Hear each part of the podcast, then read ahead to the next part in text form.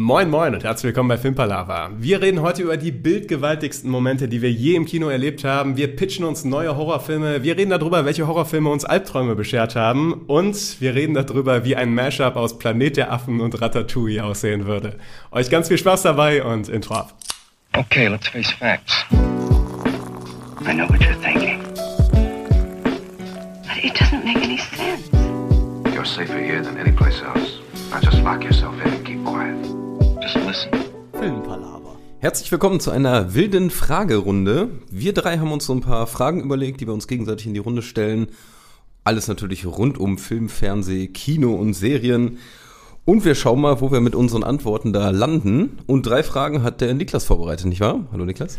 Hallo Tobi, ja, ich habe drei Fragen vorbereitet. Genauso wie der Marcel. Hallo Tobi, hallo Niklas. Ja, auch von mir gibt's äh, drei Fragen heute. Und äh, wir haben uns ja die Fragen vorher schon zugeschickt. Das heißt, wir konnten uns auch zumindest ein wenig über die Antworten Gedanken machen. Ich glaube, du darfst da direkt starten. Dann starte ich doch direkt gerne mit einer ersten Frage. Und zwar habe ich euch und mich selber gefragt, was war optisch die imposanteste Szene, die ihr je auf einer Kinoleinwand erlebt habt? Und da muss ich sagen, ähm, das war direkt eine der Fragen, da muss ich am längsten nachdenken. Ja? Weil mir sind so viele Dinge eingefallen. So viele Dinge, die ich richtig geil finde. Wahrscheinlich wird eins von den ganzen Punkten jetzt auch gleich hier bei euch noch kommen.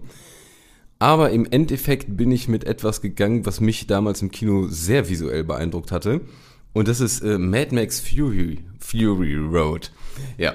Äh, und zwar diese Szenerie, wo die einfach mit ihren ganzen Karren und LKWs und was auch immer die da haben, durch die Wüste brettern. Tom Hardy da mit seiner Maske vorne im Wagen hängt. Dann noch so ein bisschen übertriebener Gitarrenboy da zukommt und so ein Gitarrensolo hinsmasht.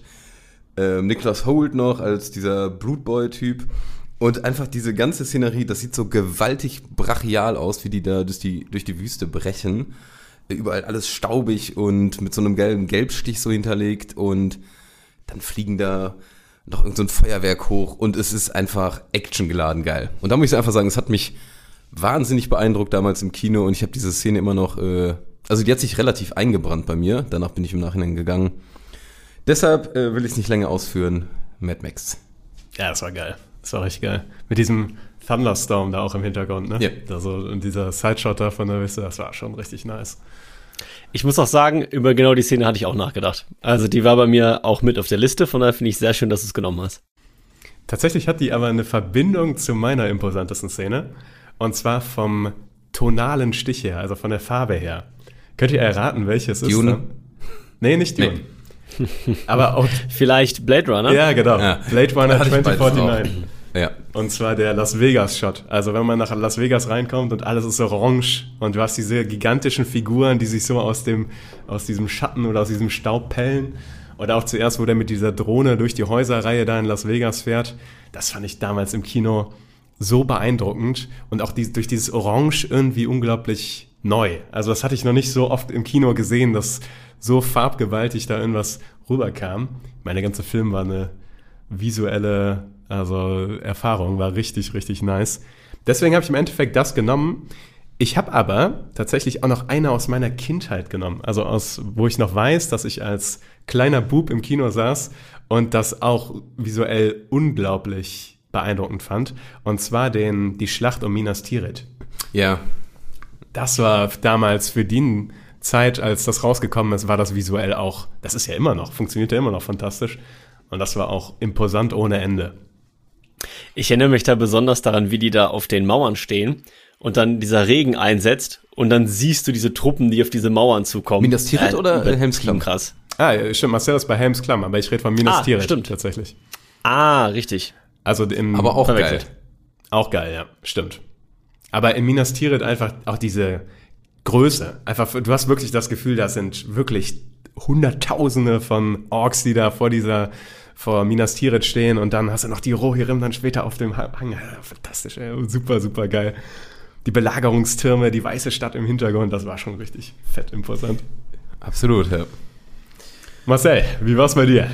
Voll, ja. Also ich hatte ähm, ähnliche Gedanken wie ihr mit Mad Max und so weiter ähm, oder so epische Schlachten und sowas. Und ich habe mich jetzt tatsächlich im Endeffekt für eine Szene entschieden aus einem Film, wo ich den Film an sich gar nicht so gut fand. Aber gerade deshalb, weil ich mir dachte, okay, Blade Runner finde ich einfach, ist ge- generell einfach ein geiler Film, da sieht alles geil aus. Mad Max fand ich auch, sah alles einfach geil aus. Ähm, und bei dem Film, was aber wirklich so, da war eine Szene, wo ich mir gesagt habe, ey, okay, die Szene war einfach on point. Und zwar ähm, bei der neuen Star Wars Trilogie. Die Szene, wie die mit Lichtgeschwindigkeit in die Uh, Sch- Schiffe der anderen reinballern. Also wo die sich quasi selber opfern, um die Flotte der anderen zu zerstören, um quasi den Rückzug von ähm, den anderen Leuten zu sichern, weil sie ja krass unterlegen waren. Und dann drehen die ja quasi um und fliegen mit Lichtgeschwindigkeit in die rein. Und das war im Kino so dermaßen clean einfach. Also du hast diese Pause, das ist ja glaube ich auch gar kein Ton. Und dann einfach diesen Lichtblitz. Und dann mit leichter Verzögerung siehst du halt, wie die Schiffe alles auseinanderbrechen und hörst dann so einen Knall aus ultraweiter Entfernung. Und das fand ich im Kino einfach so geil. Also ich bin aus dem Kinofilm rausgekommen und das ist auch tatsächlich die einzige Szene, die ich von dem Film noch so richtig im Kopf habe. Ich denke, okay, das sah einfach richtig, richtig geil aus. Auch wenn das jetzt halt natürlich nicht irgendwie mit realen Leuten war oder ne, sondern animiert, aber ich finde, das hat einfach super gut funktioniert und hat mir richtig gut gefallen. Ja, stimmt. ich hab's auch noch im Kopf. Ja, war schon fett, war schon fett. Aber konnte den Film nicht retten, aber äh, sah schon sehr krass aus. Nee, aber wie gesagt, das, deshalb habe ich extra überlegt, okay, ich find's da ganz cool, weil das halt eine geile äh, Szene ist aus einem Film, den man ansonsten eher so vielleicht lala äh, empfunden hat. Und trotzdem haben sie es geschafft, da so einen, einen, zu weiß ich setzen. nicht, ja, genau, einen Akzent zu setzen, ja. Das war der zweite, ne? Von, also, äh, Müsste, ja. war ja, das ja. gar The nicht Last sagen. Jedi? Müsste das dann gewesen sein? Ich glaube, ich habe noch kurz überlegt, ob ich aus dem dritten diesen Der Blitzbaum. nehme Ja. von Palpatine. Aber ich fand dann doch tatsächlich die Szene eigentlich cleaner. Ähm, der Blitzbaum ist schon wieder so super extrem und ja, Das sind schon alles fette Szenen gewesen. Aber es gibt noch so viel mehr, ne? Es gibt noch so viel mehr. Also, wenn man da so ein bisschen überlegt, so, Auch 1917 Ja. jetzt oder Interstellar und sowas. Das sind Interstellar so viele hatte ich auch Hammer-Shots überlegt, ja. bei. Also Ja. auch Jurassic Park hatte ich überlegt zuerst. So als man das erste Mal die Dinos sah, weil, also muss man Aber- natürlich im Sinne der Zeit sehen. hast du nicht im Kino gesehen, oder? Jurassic Park? Ah, uh, guter Punkt, guter Punkt, ja. Ja. Da ich Also, mehr weil ich habe Jurassic Park zumindest nicht im Kino gesehen und ich glaube, es dürfte auch nicht hingekommen sein. Ähm, da wäre ich etwas sehr jung gewesen. ja, ich würde sagen, wenn man mit zwei Jahren schon in Jurassic Park gehen durfte, glaube ich jetzt eher nicht. ja, ja. Ne, gehen wir weiter zur nächsten, oder? Ja, würde ich auch sagen. Imposanteste Szenen, abgehakt. Ich versuche mal eine kurze zu nehmen. Und zwar nennt mir einen Service oder irgendeine Idee, die ihr im Kino nicht habt, aber die ihr gerne haben würdet. Da habe ich was, ähm, musste ich auch überlegen tatsächlich. Aber ich plädiere für handyfreie Kinoseele. Kinoseele, wo alle das Handy abgeben müssen. Und was du nämlich dadurch nicht hast, was ab und zu vorkommt, ist, dass in zwei Reihen vor dir einer sein Handy rausholt mit Bildschirm auf voller Helligkeit oder sowas und das sticht dir so von links in die Retina rein oder von rechts irgendwie, dass jemand kurz noch telefonieren muss oder eine Sprachnachricht bei WhatsApp macht oder sowas. Geht mir unglaublich auf den Sack. Deswegen plädiere ich für handyfreie Seele, wo alle ihr Handy abgeben und niemand im Saal das Handy dabei hat. Was wir mit harten Strafen? Also, du hast so einen Security-Mann da drin, der so einen, so einen Ball wirft auf dich, wenn du das Handy rausholst. Irgendwie sowas in die Richtung, ja. Oder dass man, dass dann äh, so eine gesetzfreie Zone äh, etabliert wird auf den Typen, der hat dann verliert alle Rechte in diesem Moment und dann ist das so wie bei Purge oder sowas. Okay. Ja, ist jetzt ein bisschen eskalativ in eine Tobi Richtung, aber. will direkt die Menschenrechte aussetzen. Ja, Okay. aber, ich, aber gut, aber ich verstehe Das würde mir gefallen. Also, Äh, Finde ich auch durchaus nachvollziehbar, ja. Wenn man dann den Leuten noch ein Redeverbot erteilen könnte, dann hätte man alle Probleme gelöst.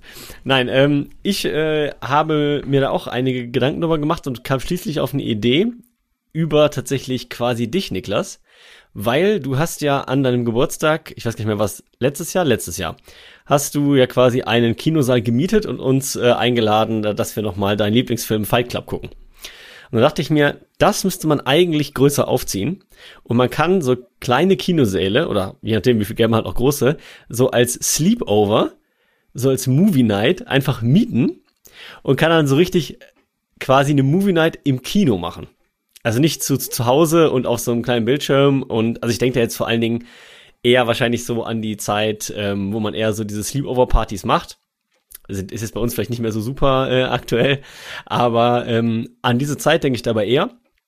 Und dass man dann halt das einfach im Kino macht. Du kannst dir halt alles an Kram selber mitbringen. Du nimmst dir deinen Schlafsack mit, deine Isomatte und das halt die fette Leinwand und hast eben nicht, dass du, wie gesagt, du liegst dann in der dritten Reihe und siehst noch den oberen rechten Rand des Bildschirms, sondern jeder hat halt diese fette Leinwand und den Kinosound. Und da dachte ich mir, keine Ahnung, man kann das überhaupt nicht umsetzen, weil da müssten ja Leute die ganze Nacht da bleiben und so, aber egal ich fände irgendwie eine nice Idee. So für Geburtstage oder so, so äh, Kino Sleepover Nights. Und dann äh, zieht man sich drei Filme in Folge oder sowas an? Ja, oder die äh, Herr der Ringe Trilogie. Ballerst du den einfach in einer Nacht durch mit den Leuten, aber im Kino. Und wer schlafen will, hat halt Pech gehabt, weil es ja auch nicht ganz so leise und dunkel ist. Ja, ja, wer schlafen will, also ich meine, du bist ja nicht da, um zu schlafen. Das heißt, es ja. heißt zwar Sleepover, aber bei einer Sleepover Party, da schläft man doch nicht, Tobi. Ja. Da bleibt man die ganze Nacht wach. Es habt, habt ihr schon mal diese Bilder gesehen von, es gibt auch so Kinos, wo du tatsächlich Betten drin hast, ne? Also so, tatsächlich sind das keine Sitze, die dann da drin stehen, sondern nur so eine begrenzte Anzahl an Betten. Gibt's anscheinend irgendwo. Die werden ja wie dafür gemacht tatsächlich ich weiß, äh, fände das glaube ich nicht. Wie wohl fühlst du dich? Ja, dabei? ist so ein bisschen, hm, weiß ich nicht, muss schon ja. sehr abwaschbares Latex sein, damit das irgendwie funktioniert. Aber es muss Latex sein. es muss Latex sein. ja. Nee, deshalb meine ich auch eher so im Sinne von äh, bring your own Schlafsack. Nicht, da mhm. stehen irgendwelche Betten, die dann gereinigt werden müssen. Finde ich von der Idee her auch sehr cool. Ja. Also, ist halt das einzige Problem, dass du eine Person brauchst, die das irgendwie beaufsichtigen muss. Aber äh, ist schon, äh, wäre ich auf jeden Fall dabei, hätte ich Bock drauf. Ich glaube, äh, als Teilnehmender wäre man sehr gerne dabei, als Kinobesitzer oder Besitzerin sehe ich das auch eher als knifflig an. Das ja, des, deswegen habe ich den Aspekt auch mal eher ausgeklammert. Es kommt ja auch ein bisschen darauf an, was die dafür bezahlen sollen. Also wenn das so eine ultra lukrative Sache ist, ich meine, das werden noch nicht so viele Leute machen, ist auch so nicht so billig, ein Kino zu mieten tatsächlich. Und äh, ich könnte mir vorstellen, da kann man auch ein bisschen Aufpreis nehmen, aber Tobi, was ist deine Idee? Ähm, bei mir ist es, äh, ich habe so zwei Mini-Sachen kombiniert, so frech war ich jetzt einfach mal. Wir hatten letztens noch mal drüber geredet, ähm, Serien im Kino gucken. Ich finde es fatal, dass es einfach nicht Standard irgendwie ist. Die neue Game of Thrones Staffel kommt raus. Wäre dann vielleicht nicht so cool gewesen, aber sagen wir mal, irgendeine coole neue Staffel kommt raus, die du gucken willst. Und dann ist einfach Montagabend beispielsweise Serienabend. Und dann gehst du, du meinst Movie Night. Ja, es ist ja nicht Movie Night. Game of Thrones Sleepover. Achso, du möchtest die Idee integrieren. Ohne Handys. Ohne Handys, genau. Genau. Ja. So, Nee, aber einfach, wenn so äh, Serien neu kommen oder auch alte Serien, die, wo man sagt, okay, die sind bildgewaltig, da hätte ich jetzt mal Bock, das auf der Kinoleinwand zu sehen. Und dann ist es einfach so, ähm, gerne eher so über die Wintermonate, jeden Montag kommt dann sozusagen die nächste Folge raus. Und was, was ich ja schon geil genug fände, aber dazu gibt's noch folgenden ja, Zusatzservice. Das äh, habe ich mal aus den UCIs in Bochum, Marshall. Da waren wir irgendwann mal. Und da kannst du dir von Pizza Hut, was im ganzen Komplex ist, Pizza holen und darfst sie mit in den Kinosaal nehmen. Das ist ja perfekt für unseren Sleepover. Das, das passt das auch wieder. Wir machen das alles zusammen. Du gibst dein Handy ab, kriegst eine Pizza dafür. Das wird alles kombiniert. ähm, aber einfach, das heißt, ich finde Pizza essen im Kino einfach irgendwie geil. Da ist natürlich der wichtige Punkt, es darf natürlich nicht so eine super knusprige Pizza sein. Wir wollen ja die Lautstärke möglichst gering halten. Das heißt, eher so eine American Pizza vielleicht, so ein bisschen fluffiger. Aber ich muss sagen, dann kommst du rein ins Kino, ähm, bestellst dann, sage ich mal, an deinem Sitz wird während äh, vor der Werbung noch kurz deine Bestellung aufgenommen und dann einfach, bevor der Film einkommt, äh, anfängt, kommt da jemand mit den Pizzen rein, verteilt. Jeder hat eine, dadurch bist du dann auch nicht traurig oder so, das, oder riechst die andere beim Nachbarn, die so geil ist. Und alle haben Pizza. Ich glaube, da kann man eine gute Laune haben. Sollen wir das vielleicht irgendwie alles kombinieren und ein Kino aufmachen? Und ein Kino eröffnen, Ein Filmpalava-Kino. So, kannst du drin pennen, kannst du Pizza kriegen, wir zeigen Serien und äh, Handys werden draußen gelassen. Ich wäre sofort dabei. Ja. Also, also, also ganz ehrlich, allein durch dieses Serienmerkmal, das ist ja schon so ein krasses Alleinstellungsmerkmal, könnte das echt funktionieren. Ich mag die Idee sehr. Gibt es da was Rechtliches? Dass du das, das frage ich mich auch. Wahrscheinlich darfst Weil warum macht das keiner? Ja, das ist. Äh Weil eigentlich, dass die halt so einen Event-Tag machen, irgendwie äh, Game of Thrones-Tag, Staffel 1 und zeigen das einfach so weg von 10 Uhr morgens bis, weiß ich nicht, 10 Uhr abends. Ja. Da, dann hast du da ein paar verkleidete Leute, du hast so Leute, die richtig Bock darauf haben. Äh, dadurch ist die Stimmung unendlich geil. Vielleicht hättest du dann sogar was erkannt beim Battle um Winterfell in der letzten Game of Thrones Möglicherweise. Serie, das so dunkel war, dass man das auf keinem Fernseher erkannt war. Im Kino Ja. hättest du vielleicht erkannt, was passiert ist und wa warum der Night King jetzt einfach so von Arya abgestochen wurde. Vielleicht, Wer weiß das schon.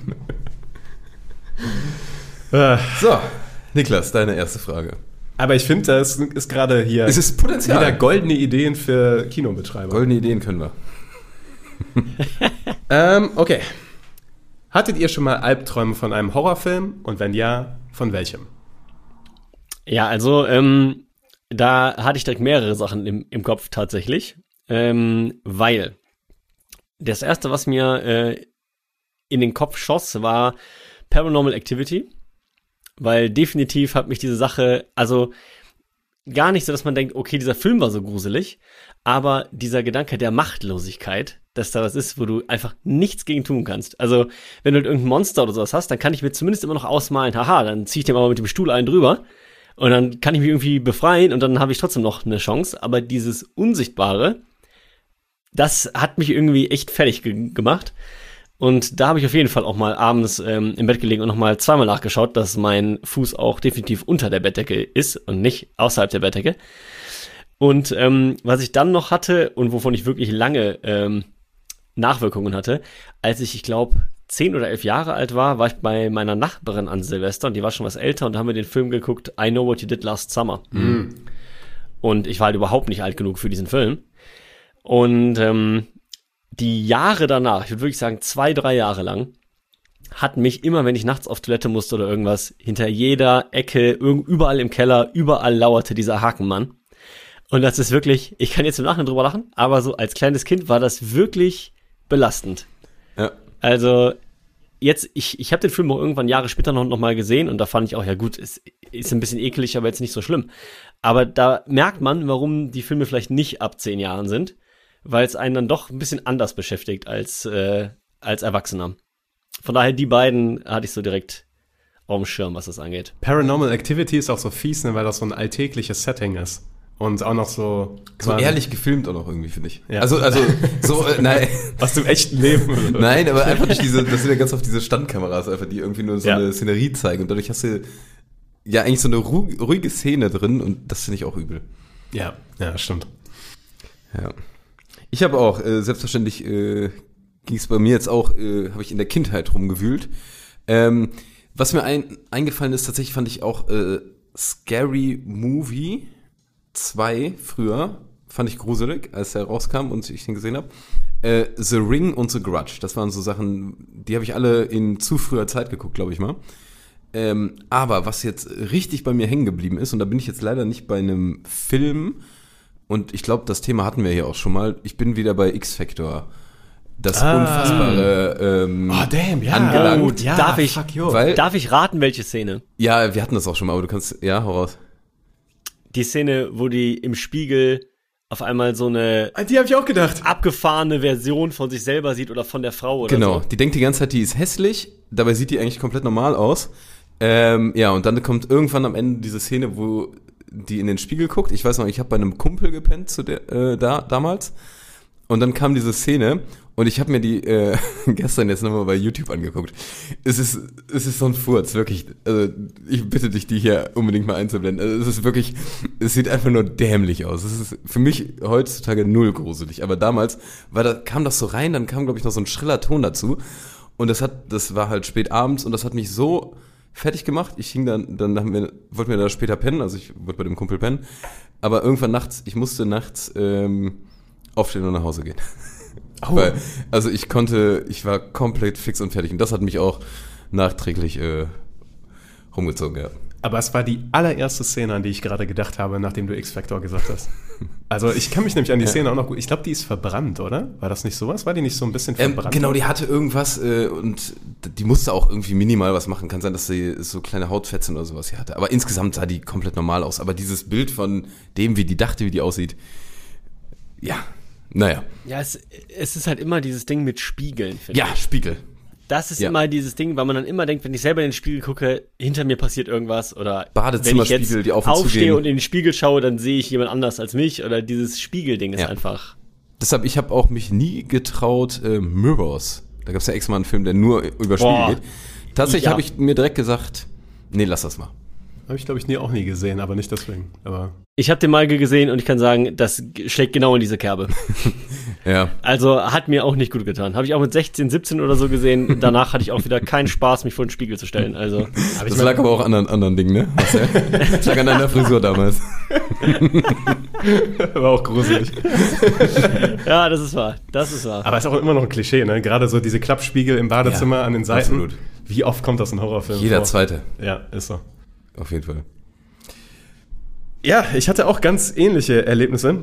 Also äh, zum einen Six Sense. Tatsächlich habe ich sehr früh gesehen und da gibt es eine Szene, wo der kleine Junge aufsteht und pinkeln geht in der Nacht und dann läuft die tote Großmutter hinter ihm äh, durch, durch den Frame. Also du siehst so von hinten das Badezimmer, wie er da in die Toilette pinkelt und Ja. mit dem Rücken zu ihm Ja. läuft die tote Oma da lang. Und seitdem, wenn, ich, wenn ich im Badezimmer nachts pinkeln gehe und äh, hinter mir, mein Badezimmer ist auch so ein Flur, so der letzte Ticken Zweifel, dass da nicht jemand von links nach rechts läuft, ist vielleicht hier und da noch da. also die Szene fand ich immer übel. Wie ist das mit dem Badewangenvorhang? Äh? Ist der immer offen oder zu? Also hast, du auch die Ähm, Befürchtung, dass jemand oft, da... oft zu, aber da habe ich nie Befürchtung. Da dass nie, okay. Nee. Vielleicht ja ab jetzt. Ja. Aber ich habe noch einen Film, wo ich, der mich richtig traumatisiert hat tatsächlich. Ich habe in den 90ern, also da war ich jünger als neun oder zehn. Also wirklich, da war ich noch ein richtig kleiner Bub. Da habe ich einen Film mit meinem Vater geguckt und ich glaube, der ist einfach eingeschlafen und hat nicht gecheckt, dass der Film läuft. Und ähm, ich habe jahrelang nicht mehr gewusst, welcher Film das ist. Und als ich heute mal recherchiert habe, habe ich den Film gefunden und es war zack direkt wieder in meinen Erinnerungen da. Und der Film ist Wolf von 1994 mit Jack Nicholson und Michelle Pfeiffer, wo Jack Nicholson von einem Wolf gebissen wird und dann nach und nach zu einem Werwolf mutiert. Und ich habe den halt irgendwie mit sechs oder sieben gesehen und mein junges Gehirn hat einfach nicht begriffen, was es da sieht. Und die Nacht danach war für mich purer Terror. Ich weiß noch, dass ich einfach nicht verarbeiten konnte, was ich da gesehen habe. Und ich glaube, mein Vater musste sich richtig was von meiner Mutter. Und ich sag mal so, das war keine ruhige Nacht für niemanden in diesem Haus. Und tatsächlich habe ich dann, also ich habe das immer wieder vergessen und jahrelang nicht gewusst, welcher Film das war. Und als ich dann heute nochmal mit den kleinsten Fetzen Erinnerungen, was da in diesem Film vorkam, habe ich nochmal richtig angefangen zu recherchieren. Und ich wusste ja, dass es um Werwolf ging. Ich wusste, welcher Zeitbereich es ungefähr war. Und dann habe ich den gefunden, habe mir ein paar Szenen angeguckt und es war Wolf. Ja, Geil. von 1994. Muss ich mir auch mal zumindest einen Trailer oder so reinziehen, um so Ja. ein Gefühl zu bekommen. Ich werde es auch reinschneiden. Der Ja. Film ist auch gar nicht so schlecht anscheinend, also IMDb-mäßig. Okay. Und Jack Nicholson, ein guter Schauspieler. ja? Also ich habe ein bisschen Zweifel noch, ob ich mir jetzt nochmal angucke. Who knows, was das wieder weckt. Aber ja, so war es bei mir. Gut, nächste Frage. Das ist Ja, der spannend, Marshall da bin wieder. ich schon wieder dran, ne? Ähm, dann machen wir mal einen kleinen, kleinen Themenwechsel. Und ich habe euch ähm, gefragt zum Thema Sidekick. Wer ist denn der beste funny Sidekick? Hatte ich richtig Probleme mit, beziehungsweise ich glaube, wenn ich länger nachdenken würde oder intensiv nochmal irgendwie das durchgehen würde, würde ich auf was Cooles, richtig Cooles kommen. Ähm, jetzt bin ich im Nachhinein gegangen mit äh, König der Löwen, Timon und Pumba. Weil Ah. ich, äh, ist jetzt ein bisschen in eine andere Richtung gedacht, ich weiß, aber ich muss sagen, diese, ähm, auch jetzt aus Sicht eines Kindes, der diesen Film damals geguckt hat, fand ich wirklich dieses, äh, Simba ist da verstoßen und alleine und sowas und dann trifft er auf diese wirklich komplette andere Welt, diese gute Laune, diese schöne Stimmung und diese Verrücktheit, wie die da singen. Ich fand das äh, damals arschlustig. Äh, ich finde es immer noch cool, also diese Kombi aus äh, äh, Erdmännchen und Wildschwein ist es, ne? Ja. Ja. Ähm, finde ich einfach auch nur herrlich und ähm, deshalb finde ich das äh, ja ein sehr, sehr gelungener Funny Sidekick. Das ist eine sehr gute Wahl. Ich habe nämlich tatsächlich, ich werde jetzt noch nicht alle nennen, ich werde gleich erstmal Marcel noch seinen nennen lassen, aber ich habe mir vier Sachen geschrieben, weil ich musste auch sehr lange überleben und dann habe dann so Aufstellungen gemacht und habe jetzt mal vier mitgebracht. Da steht auch Timon und Pumba bei, Ah ja. tatsächlich, auf Platz drei. Ja. Aber mein Platz eins ist aus The Big Lebowski, Walter Sobchak, Ah, der ja. John Goodman. Und ich finde, ich, also ist ein bisschen, der ist jetzt nicht der lustigste, aber ich finde, der hat so eine, so eine Präsenz einfach und der, es gibt so prägende Szenen mit denen, dass ich den als Sidekick unglaublich effektiv finde. Also wenn ich an mhm. Big Lebowski denke, denke ich auch meistens direkt an John Goodman. Und deswegen finde ich, ist einer der, oder das ist mein funny Sidekick, den ich da äh, gewählt habe. Mhm. Finde ich auch eine sehr gute Wahl. Finde ich beides bisher eine sehr gute Wahl. Ähm, ich selber musste auch überlegen, weil es ist nicht so, als hätte ich die Fragen gestellt und mir vorher schon überlegt, was eine gute Antwort wäre. Und bin am Ende so ein bisschen hängen geblieben bei ähm, Zach Galafianakis in, im ersten Hangover-Teil. Ja, finde ich weil, gut. Weil ich finde einfach, der hat diese Rolle komplett genailt. Also, ich glaube auch nicht, dass der Film ohne seine Rolle so ein Erfolg geworden wäre. Ähm, der ist einfach so witzig und vor allen Dingen allein durch sein Aussehen und dann aber auch noch die Rolle, wie er Bradley Cooper so anhimmelt und dabei aber völlig durchgeknallt ist und wirklich das trotzdem so rüberbringt, als wäre er eine echte Person. Und ähm, ich glaube, das war ja auch der Film, mit dem er dann so richtig erfolgreich geworden ist. Ich weiß nicht, er, mhm. was er vorher so gemacht hatte, aber das war so der Film, wo er das erste Mal, glaube ich, so richtig auf die große Bühne quasi gekommen ist und seitdem auch ist und das auch völlig zu Recht. Deswegen habe ich mir ihn im ersten Hangover-Teil also ich finde, die werden dann qualitativ nicht unbedingt besser, aber im ersten finde ich wirklich, ist es absolut perfekt. Gebe ich dir recht. Ist wirklich äh, köstlich, ja. Auf jeden Fall. Das Einzige, man könnte diskutieren, ob es wirklich ein Sidekick ist oder nicht sogar einer der Protagonisten. Aber es, aber es sind ja, ja, keine vier Protagonisten. Ich, ich, also ich würde schon sagen, dass er eher die Rolle des Funny Sidekick hat in dem Film, ja. mhm. als die Rolle des Protagonisten. Ist richtig. Stimme ich zu. Ich hatte auf meiner Shortlist noch Marion Ach. Pippin von Herr der Ringe. Habe ich drüber nachgedacht, ja. Mhm. Aber, auch aber nicht zu. Ja. Amüsant, aber nicht richtig funny. Ja, aber in Herr der Ringe. Ja, ja, ja, also ja. Das, die funny Sidekicks und. Ähm, das stimmt. Und Silent Bob hatte ich noch auf meiner. Mhm, Silent Bob, ja. Den fand ich auch immer, fand ich auch immer cool, auch wenn er halt nicht so viel gesagt hat. aber hat es nicht auf meinen Top-Platz geschafft. Oh, da könnte man noch hier Frank von Lombok nehmen. oh ja, es ist tatsächlich, sind die ja so ein bisschen. Ja, ja, genau, deshalb komme ich jetzt drauf, ja, ja da tut sich nicht viel. Ähm, ja, ich gehe mit der nächsten Frage weiter, ja? Let's go, Tobi. Gerne. Ähm, es ist eine Pitch-Frage, deshalb äh, zeitmäßig vielleicht ein bisschen kürzer fassen. Aber ich bin sehr gespannt, was ihr sagt. Und zwar pitcht mir die fünfte Staffel, die vierte ist ja angekündigt, von True Detective. Und zwar hätte ich gern Schauspielerinnen und Schauspieler, so eine ganz grobe Location und eine ganz grobe, ja, zeitliche Einordnung beziehungsweise Handlung. Alles ruhig äh, in kurz gefasst, aber macht es so, dass ich richtig Bock drauf bekomme. Alright. Haltet euch fest, jetzt kommt richtiges Gold. Schon wieder. Wir befinden uns in den 60ern. Wir befinden uns in Las Vegas, Nevada. Und auf dem Strip werden Leichen gefunden. Und das knallharte Ermittlerduo von Daniel Craig und Emily Blunt müssen herausfinden, wie es zu diesen Morden gekommen ist. Und bei ihren Ermittlungen stellen sie fest, dass der Mafia-Mob involviert ist. Und die Ermittlung wird sehr viel schneller, komplizierter als gedacht. Habt ihr Bock? Geil. Also, ja. sehr schön. Habe ich auf jeden Fall sofort Bock drauf. Vom 60er Las Vegas, das, das könnte richtig zünden auch. Die Frank Sinatra-Zeit wollte ich haben. So, das, oh. Ja, oh, da ja. habe ich Bock drauf. Und, da, und ja, Schauspieler und Schauspielerin, ja. Ja. Das Einzige, wo ich dann gedacht habe, oh, da müsste ich mal recherchieren. Ich glaube, zu der Zeit war Sexismus noch sehr groß. Ich weiß nicht, ob Frauen schon Det Detective sein durften. Zu der Zeit. weiß ja, ich wirklich künstlerische nicht. Freiheit. Aber äh, das, äh, dennoch halte ich das für eine sehr gute Idee. Okay. Also gefällt mir schon mal sehr gut. Ähm, bei mir sind wir ganz woanders unterwegs, was ich schon mal gut finde. Aber natürlich auch äh, hier pures Gold.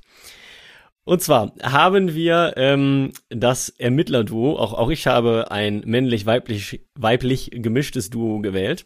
Und zwar Kieran Kyle Kalkin. Das ist tatsächlich ein Bruder von Macaulay Kalkin. Ja. Ähm, den ich jetzt tatsächlich aus meiner Serienempfehlung Succession kenne, den ich vorher gar nicht so kannte, den ich aber äh, durchaus talentiert finde. Und Amy Adams. Mhm. Und das Ganze spielt in Norwegen also in diesem Bereich von Fjorden und so weiter. Man hat so ein bisschen diese, ja, dieses mystische, mythologische. Und es geht auch darum, dass da okkulte Morde stattfinden, die immer so einen Hauch haben, so einen Ansatz von irgendwie was Paranormalem, was Übersinnlichem. Und diese beiden werden eben darauf angesetzt, äh, diese ja, Morde quasi aufzuklären. Das Ganze hat so einen mysteriösen Touch. Und während dieser Ermittlungen werden sie selber immer mehr, also sie, sie selber nehmen immer mehr, immer mehr irgendwie Dinge wahr, die ja nicht real erscheinen. Weil was sie nicht wissen, sie werden von einem Assistenten von ihnen ganz langsam und peu à peu unter Drogen gesetzt. Das hat dann wieder eine Background-Story, also warum der das macht. Möchte ich jetzt nicht spoilern. Habe ich mir tatsächlich überlegt. Habe ich mir tatsächlich überlegt, die, die Background-Story. Aber ich spoiler die jetzt nicht. Weil? Warum Das- soll das ja, nicht? Also ich, ich vereinfache es mal mit einem Rache-Motiv. Okay. Das Drehbuch wird noch verkauft. Ja, ja, ich merke schon. Ja, weil der die tatsächlich systematisch in den Selbstmord treiben will. Das ist tatsächlich das Endziel, aber er hat verfolgt, also er hat das lange geplant, über einen Zeitraum von fünf Jahren, der musste erstmal diesen Job da kriegen und so weiter. Und schafft es jetzt eben als Assistent, weil er immer wieder mit ihnen zusammenarbeitet und, ähm, keine Ahnung, über Getränke, über irgendwas, ähm, in der Richtung, den halt so peu à peu diese Dosen erhöht einfach. Und die merken das halt de facto nicht. Und haben halt das Gefühl, dass während ihrer Ermittlungen diese Sachen auf einmal wirklich anfangen zu passieren oder sie einfach mal Albträume haben oder an Tatort auf einmal Sachen sehen, die eigentlich gar nicht da sind. Und ja, das ist so der, der neue Twist, dieses etwas okkulte, mysteriöse. I like it. Bin ich auch dabei. Ja, ne? Also ich habe das Gefühl, wir, wir liefern hier die nächsten Jahre True Detective Staffeln.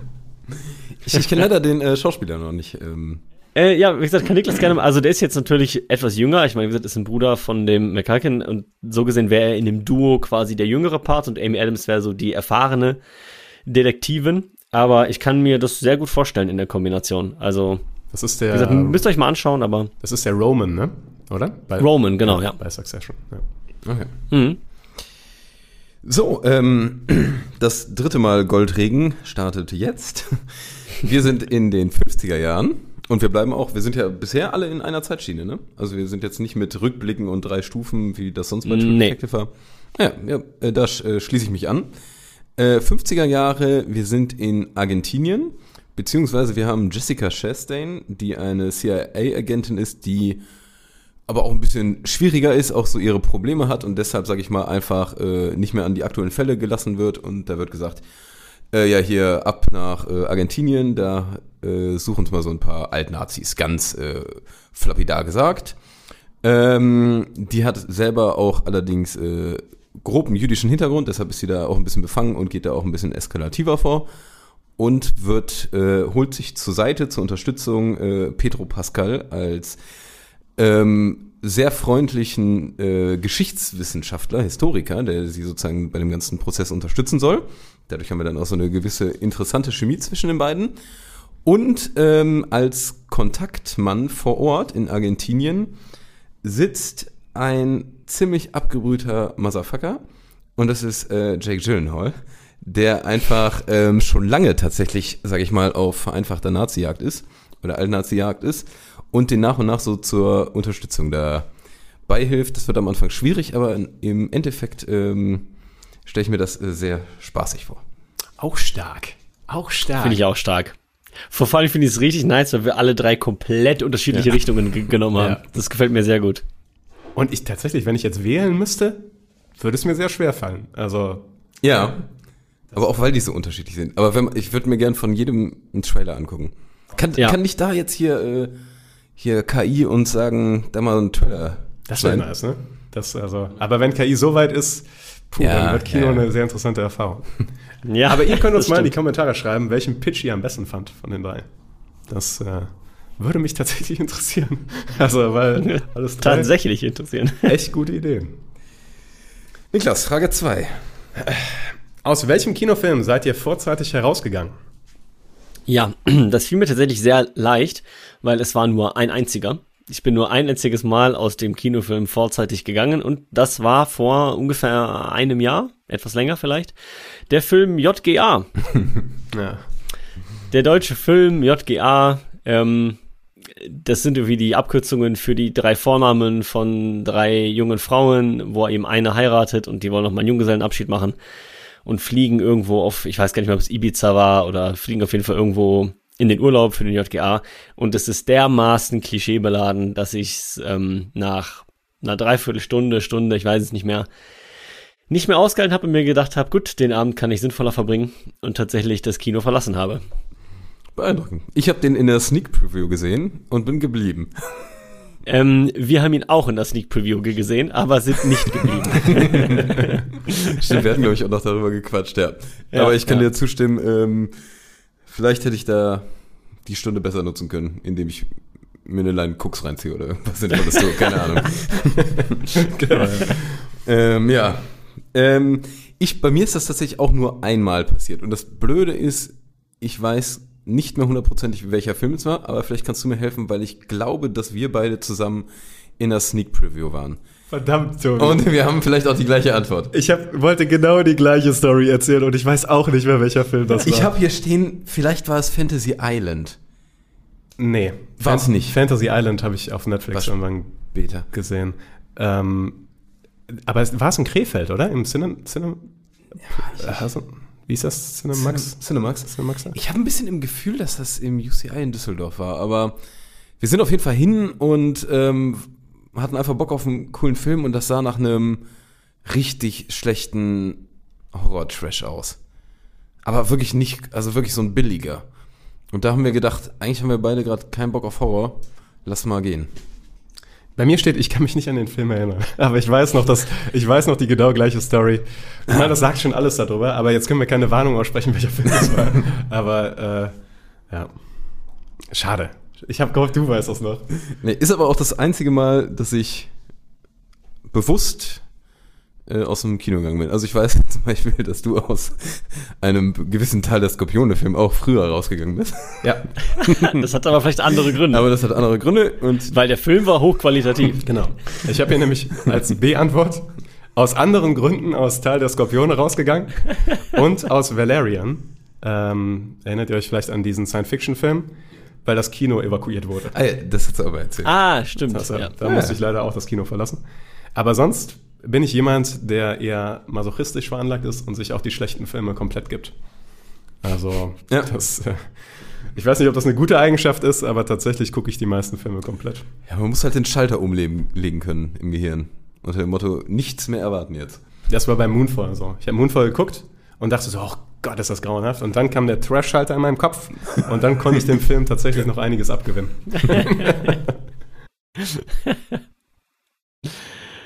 Schön. Äh, dann bin ich mit der dritten Frage dran, glaube ich, ne? Und ich bleibe mal direkt bei einem ähnlichen Genre. Ihr meint ja gerade schon, ja, auf so Trash-Genre haben wir gerade keine Lust. Also tut mir doch mal den Gefallen und pitch doch mal einen gescheiten neuen Horrorfilm. Bitte gerne, so wie gerade, natürlich in kurzer, kurzer Variante. Ich möchte ganz kurz sagen, das Wort gescheit kam bei WhatsApp nicht rüber. Tatsächlich habe ich das Achso, auch ja, ja, nein, pitche, pitche einen neuen Horrorfilm, war die, war die äh, Angabe. Er muss Ja. nicht gescheit sein, ja. Ja, meine, ich muss zugeben, ich hätte mir jetzt noch mal ein bisschen mehr Gedanken machen können. Ich habe ähm, richtig Probleme mit der Frage gehabt, weil ich habe nach irgendwelchen Ängsten gesucht, die man, klar, man hätte jetzt sowas Mirrors-mäßiges nehmen können. Äh, was aber für mir eine Urangst ist, die ich glaube ich auch nie loswerden werde, ist ähm, Open Water mäßig. Du bist irgendwo im Wasser und da sind Haie oder irgendwas siehst du nicht unter dir. Diese Vorstellung ist für mich einfach derbe furchtbar. Ähm, also auch, weiß ich nicht, als wir irgendwann mal surfen waren, Marcel, äh, dieser Gedanke, dass jetzt plötzlich da irgendwo ein Hai sein könnte, ist für mich, äh, ich bin raus aus dem Wasser und ganz furchtbar. Deshalb ist ähm, genug der langen äh, Einrede, sag ich mal. Ähm, wir sind irgendwo in der Region Grönland und wir haben zwei Eisfischer. Die haben so ein Zelt und dann machen die da unten ein Loch und fischen da so ein bisschen rum. Und dann kommt's aber und sind eigentlich in einem relativ safen Space, aber dadurch, dass jetzt so ein Gletscher-Eisbrocken irgendwo in der Nähe so komplett umkippt und alles aufwüstelt, ähm, sind die beiden irgendwann dann auf einer Art Eisscholle gefangen, die zwar am Anfang noch relativ dick ist, aber die doch kleiner wird und zu bröckeln beginnt. Und es ist halt durch diesen Aufprall, sag ich mal, Dämmerung, man sieht nicht viel, man weiß jetzt überhaupt nicht, in welche Richtung ist was und wie geht's jetzt weiter. Und das Ganze wird dann dadurch gepaart, dass, ähm, da bin ich jetzt inspiriert von irgendwelchen Dokus, wo so äh, Schwertwale oder Killerwale äh, Robben auf Eisschollen jagen und dann, sag ich mal, so Wellen dagegen schlagen oder also ein Kram. Und das kommt nach und nach immer mehr. Und du hast dann, du hast auch immer noch dieses Loch da unten, die sind in ihrem Zelt, wissen überhaupt nicht, was Sache ist, äh, haben immer Angst, so an den Rand zu gehen, man weiß nicht, wann das nächste Mal was abbricht. Und du siehst aber, dass da irgendwo Tiere sind. Du siehst, dass da was los ist. Du weißt aber die ganze Zeit nicht, was es ist. Ähm, Fände ich ziemlich furchtbar, die Vorstellung. Deshalb, ich hatte eigentlich überlegt, ob ich dann noch in so eine richtige Trash-Richtung abdrifte, weil ich Horrorfilme im Trash-Format, glaube ich, einfach cooler finde. Aber da habe ich mir jetzt keine coolen Gedanken drüber gemacht. Deshalb gebe ich weiter. Hast du einen Titel dafür? Äh, der, den erzähle ich gleich am Ende, äh, wenn, äh, wenn wir durch sind. Das ist Selbstverständlich habe ich einen Titel. Fände ich eine sehr interessante Idee. Hat nämlich gewisse Parallelen mit meinem neuen Horrorfilm namens Dunkle Tiefen. Und auch da spielt Wasser eine zentrale Rolle. Denn unser Protagonist ist ein erfahrener Höhlentaucher und soll eine verschwundene Person in einem tropischen Seegebiet finden. Also taucht er in Unterwasserhöhlen ab, wo diese Person das letzte Mal gesehen wurde und zwängt sich durch Tunnel unter dem Wasser, äußerst eng, äußerst schwierig zugänglich, in eine Kammer herein und findet da äh, tatsächlich Hinweise, dass diese Person da war. Aber diese Person scheint weg zu sein und durch eine Erschütterung der Erde ist sein Hinweg versperrt. Und unser Protagonist muss jetzt in diesen dunklen Tiefen seinen Weg in die Freiheit finden und vielleicht ist er nicht ganz allein. Du, du. Und da, da sehe ich auch schon so seine Taschenlampe, die hin und wieder dann auch mal ausgeht und flackert und sowas in der kompletten Düsternis. Aber ich finde die Vorstellung, unter Wasser sich durch, durch enge Gänge zu zwängen und nicht genau zu wissen, dass man vor und zurück kann, ist mit das Schlimmste, was ich mir vorstellen kann. Nicht nur unter Wasser, es gibt so ein YouTube-Video, wo irgendein so ein Typ, ähm, der kl- klettert in so Löcher im Boden und dann auch so ganz tief und dann bleibt er irgendwann stecken. So kopfüber in was weiß ich wie viel Tiefe und die schaffen es auch nicht mehr zu retten. Das ist wirklich mal passiert und das ist so eine Vorstellung, dass du da so, du kannst, oh, nee. Ja, äh, entschuldige, Marcel. Nee, also ähm, ja, da bin ich voll bei euch. Finde ich auch absolut grausam. Also von daher äh, sehr nachvollziehbare Ideen aus meiner Perspektive. Ähm, ich habe auch überlegt, wie gehe ich an die Sache überhaupt ran? Also mache ich auch sowas wie mit Monstern oder Dämonen oder sowas Unsichtbares, wie ich eben meinte. Da dachte ich mir, aber das gibt's halt alles schon. Das ist jetzt auch schwierig, was ganz Neues zu erfinden. Aber ich habe dann für mich gesagt, was, was ich am interessantesten finde, sind so die menschlichen Abgründe. Und dann dachte ich mir, mein, also erstmal der, der Titel ähm, meines Films heißt, jetzt muss ich selber noch kurz nachschauen, No Sense, No Sin. Also kein Sinn, keine Sünde.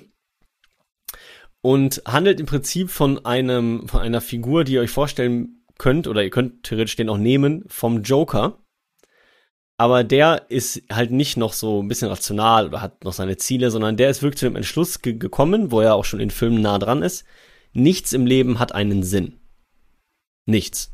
Was wir tun, ist völlig irrelevant. Und das ist natürlich für ihn eine, sage ich mal, herbe Erkenntnis. Und er kommt jetzt aber zu dem Schluss, dass er quasi die anderen Menschen von ihrem Trugbild befreien muss. Und deswegen sucht er sich besonders glückliche Familien, glückliche Menschen aus, denen er beweisen will, dass das Leben sinnlos ist. Und das geht dann so langsam los, dass ihr ihnen so ein, äh, so ein Zettel unter der Tür durch, durchschiebt mit so einer Gri- Grimasse und Are you happy oder sowas. Und dann fängt er halt systematisch an, diese Familien zu infiltrieren und ähm, ja, denen auch Schlimmes anzutun, psychisch, aber auch körperlich und die so richtig auf, ja, ich sag mal, quälende Art und Weise von ihrem glücklichen Leben zu be befreien, in der Hoffnung, dass er ihnen damit zeigen kann, dass alles sinnlos ist. Ich habe es noch nicht weiter gedacht, aber ähm, ja, ich dachte mir, im Prinzip ist es so eine Mischung aus Joker, dann dem Film S, aber eben nicht animiert. Es soll halt eine richtige Person sein, aber dieses Clownshafte und dem Film Smile. Weil der, der ist ja dabei völlig gelassen und fast schon gut gelaunt, weil für ihn ist das ja das Thema ja erledigt. Für ihn ist ja klar, das hat alles keinen Sinn, was er da tut. Das heißt, er macht diese, diese Dinge auch mit einer Leichtigkeit und mit einer Selbstverständlichkeit, die das Ganze dann halt grausam machen soll, zumindest. Und das siehst du dann immer so ein bisschen aus Sicht der Familien. Genau, ja. Okay. Ja, finde ich, gefällt mir auch, ja. Ja. Also dafür, dass mir Horrorfilme nicht so gefallen, ich würde es mir wahrscheinlich be beides angucken.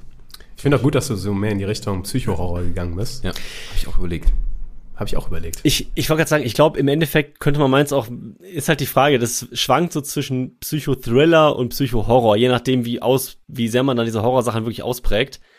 Aber ja, ich mochte halt dieses menschlicher, menschlicher Abgrund einfach zeigen, so dieses völlig kalte Pause. Punkt. Ja, sehr gut. Punkt. Ich hatte noch die Idee, einen Film zu machen wie The Father, aber jetzt dreht sich The Father ja um Demenz und sowas mit einer Angststörung zu machen. Also, Oh. aber Mm. ist schwer, das zu übertragen, glaube ich, eins zu eins. Aber könnte auch ein interessantes Konzept sein. Gibt es aber auch auf die eine oder andere Art und Weise schon. In gewissem Sinne ist Bo is Afraid ist tatsächlich in die Richtung der aktuelle Ah. Joaquin Phoenix-Film von Ar Ari Aster. Aber war auch einer meiner Gedanken. So, dann kommen wir äh, zu meiner letzten, ne? Ich glaube ja.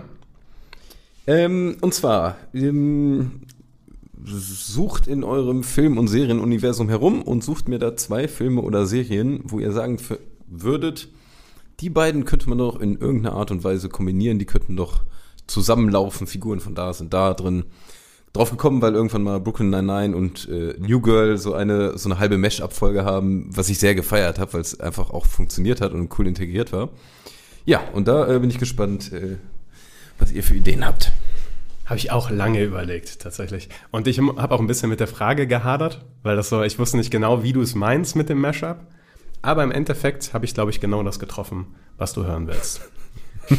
Denn meiner, meiner Meinung nach, was sehr gut zusammen funktionieren könnte, auch weil ein Schauspieler in beiden Sachen drin ist, aber ist egal, Sicario und No Country for Old Men. Oh. Oh Ich ja. finde vom, vom Vibe her, vom, von der Spannung her, von der Brutalität her, passen diese beiden Filme sehr gut zusammen. Josh Brolin ist in beiden drin tatsächlich.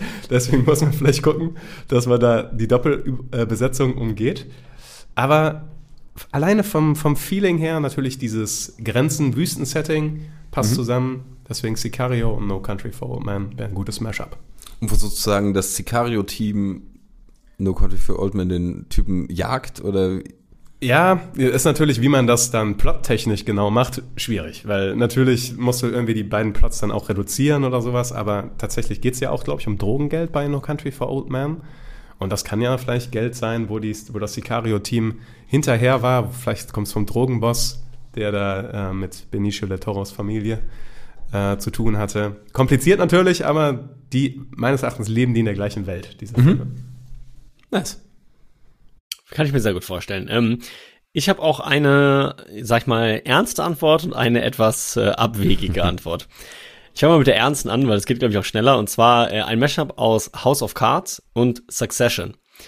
Ähm, bei beiden geht es um diese Machtspiele und bei dem einen halt im Bereich der Politik ähm, und bei dem anderen im Bereich der Wirtschaft, also des ähm, einer riesigen Firma und da um die in, in, Intrigen, um die Machtspiele, wie kann ich an die Macht kommen und so weiter, wie kann ich Leute gegeneinander ausspielen und tatsächlich ist es auch so, dass bei Succession zum Beispiel der Kontakt teilweise zum Präsidenten hergestellt wird.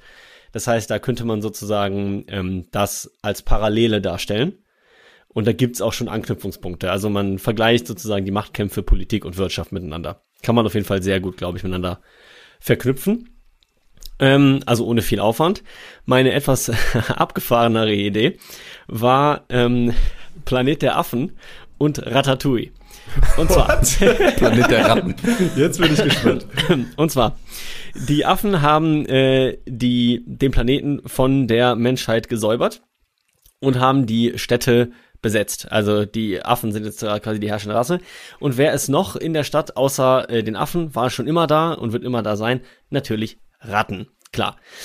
Jetzt ist die Sache, dass die Ratten ja auch merken, und gerade bei Ratatouille sind es ja auch keine ganz dummen Ratten. Ah, Moment, die Menschen, die sind weg, okay. Das ist vielleicht auch unsere Chance, dass wir uns hier ausbreiten. Und so beginnt so ein kleiner Machtkampf zwischen Ratten und Affen um die Vorherrschaft in den Städten, in den ehemaligen Städten der Menschen. Und, also, das ist erstmal so das Setup.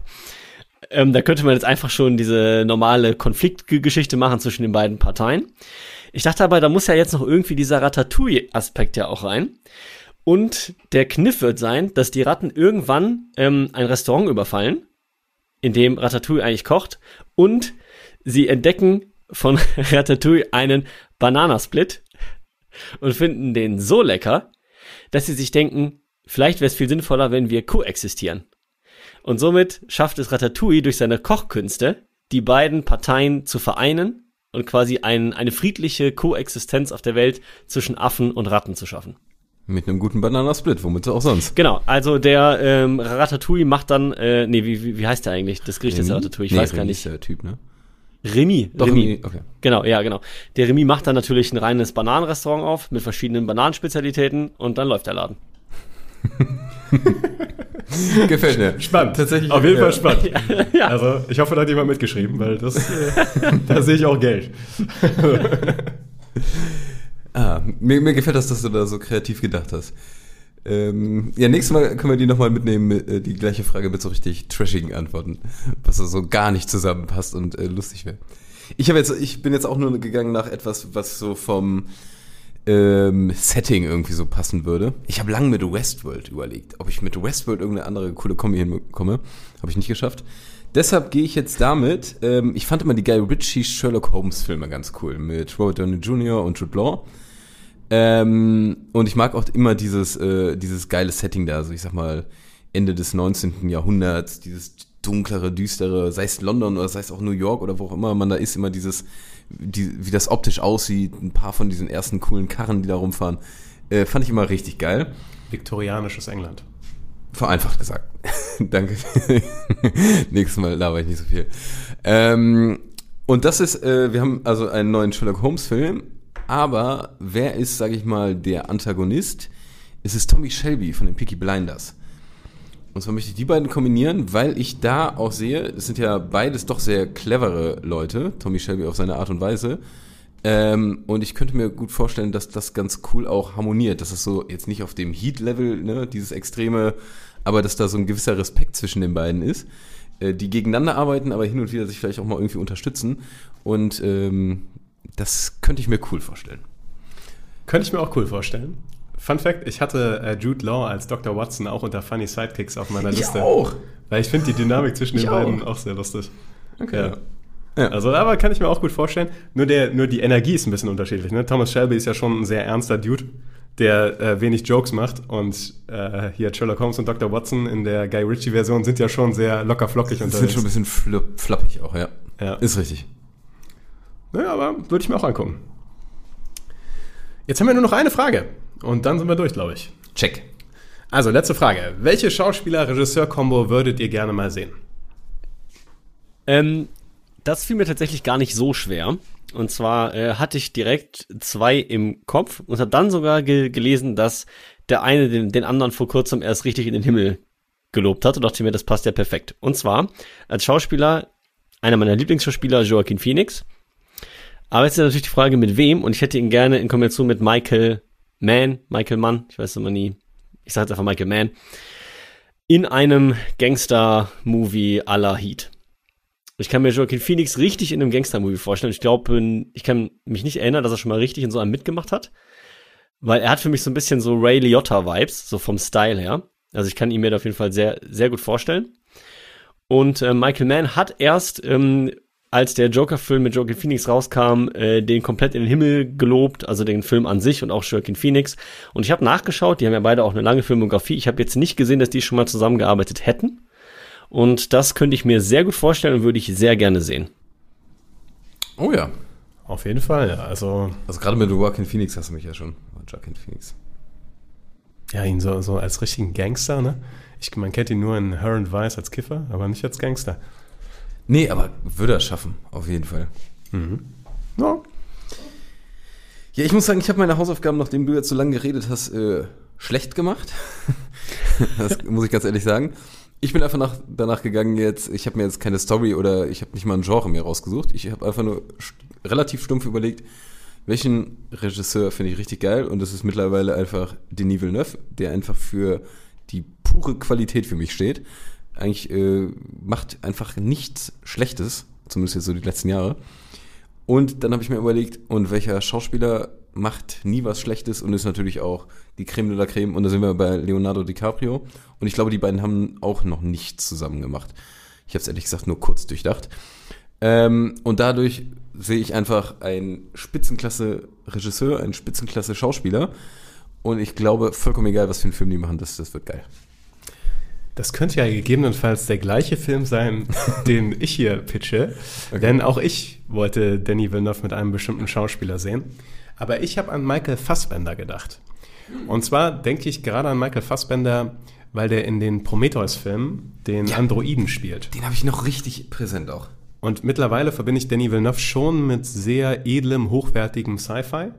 Und Michael Fassbender als so, eine, so ein androgyner Roboter-Typ, so Ryan Gosling ein bisschen anders quasi, würde da sehr gut reinpassen. Da können wir ja Leonardo DiCaprio auch noch Ja. irgendwie unterbringen, so. Aber Michael Fassbender, Danny Villeneuve würde ich sehr gerne mal sehen. Ja. Finde ich auch einen sehr, sehr guten Tipp. Kann man echt sehr gut vereinen, eure, eure Tipps miteinander. Wunderprächtig. Dann würde ich sagen, sehr interessante Fragen, sehr interessante Antworten. Schreibt uns gerne in die. Kommentare, wie ihr es fandet und welche Fragen euch am meisten interessiert haben und welche Antworten. Und ich würde sagen, wir rappen das ab. Rap, rap, rap. Rap, rap, rap. Rap, rap, rap.